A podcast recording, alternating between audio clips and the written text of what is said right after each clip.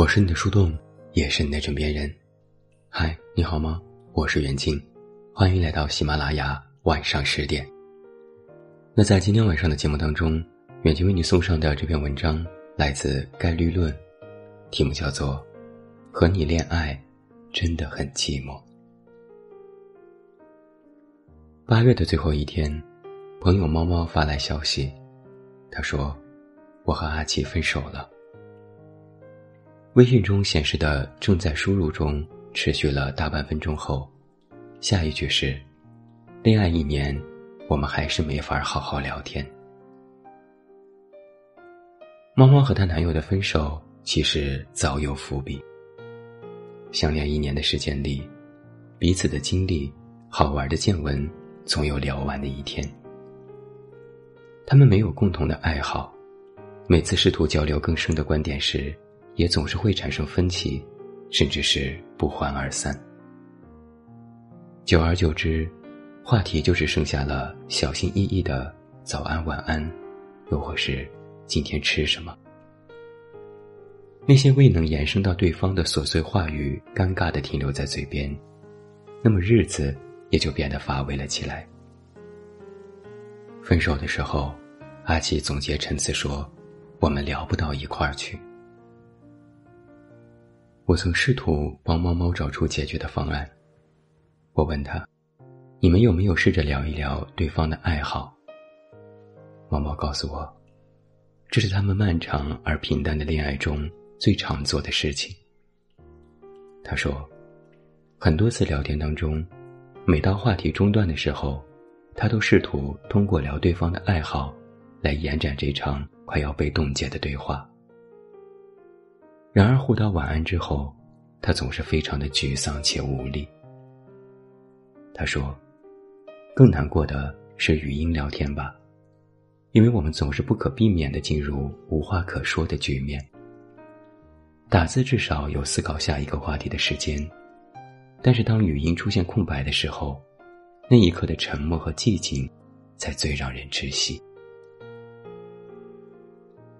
在他们两个人的恋情里。”有着太多空白，而填满这些空白的是两个人的寂寞。所以有句话是这样说的：相比一个人的寂寞，两个人的寂寞更让人难过。我想起了猫猫曾经转给我的一个豆瓣帖子，豆友阿 T 在日记当中记录下她与男朋友相识相恋的许多细节。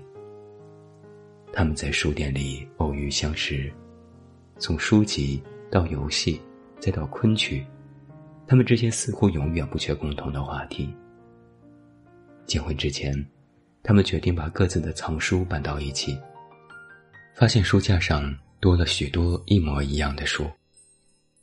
在阿提的笔下，他们的精神世界相互依偎缠绕，虽然也有不同，但是总体上。步伐一致，那些三五不时的碰撞，更多的时候像是一锤一弹的呼应共鸣，反而会让感情更加坚固。看着这样的帖子，心想，真好啊。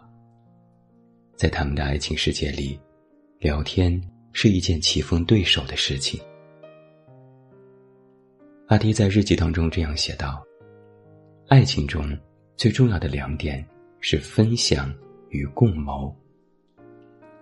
这句话就让我想到了猫猫和阿奇聊不到一块儿的原因。他们鲜少能够分享彼此的精神世界，更因为害怕冲突，选择回避交流彼此的观点与看法。更多的时候，他们两个人之间的互动，仅仅停留在表层的讲述与回应。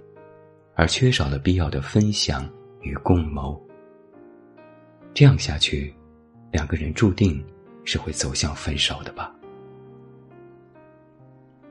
诚然，即便是在恋爱当中，我们也有太多不可避免的孤独时刻。也许这是因为，很多恋人纵然在肢体上亲密无间，但在精神上却无法紧密的贴合彼此。以至于恋人明明在身边，却依然在很多时候感觉无话可说。电影《爱在》三部曲当中，杰西和赛琳娜一直是在边走边聊。天马行空的玩笑话，琐碎无聊的废话，以及永不休止的对话，几乎组成了这三部曲的全部的剧情。他们在彼此聊天当中，思考、贴近、心动，走进彼此的内心，成为对方的养料。他们一起陷入了爱情的磁场，产生了一种亲密而微小的共振。如果说每个人都是一座孤岛，那么彼此的对话，便是在不同的岛屿之间建起了一座座桥梁。而在孤独漂浮的世界上，找到一个能够聊得来的人，更需要彼此在精神世界上的门当户对。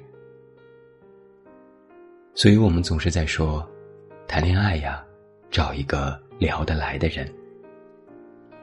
正如十三幺的片头导语当中，徐志远说的那样：“当我看到世界变得越来越封闭的时候，突然会变得充满了防备心。我们是孤独的狂欢，所以创造亲密是非常非常重要的一件事情。身体上的那种亲密感。”包括知识上的亲密感，对于一个社会的运转是多么重要的一件事。我想，精神世界上的门当户对，便是两个人产生智力认识上的亲密感吧。我们可以交换彼此读过的书、喜欢的乐队，登录对方的精神世界。也可以针对一个辩题展开讨论，在不同观点的交锋当中。补充视角，延展思考。找一个聊得来的人真的很重要。正如阿 T 在日志当中提到的那样，所谓的真爱是什么？是思维禀赋相近的两个人，在这个世界上好好的玩一场。我是你的树洞，也是你的枕边人。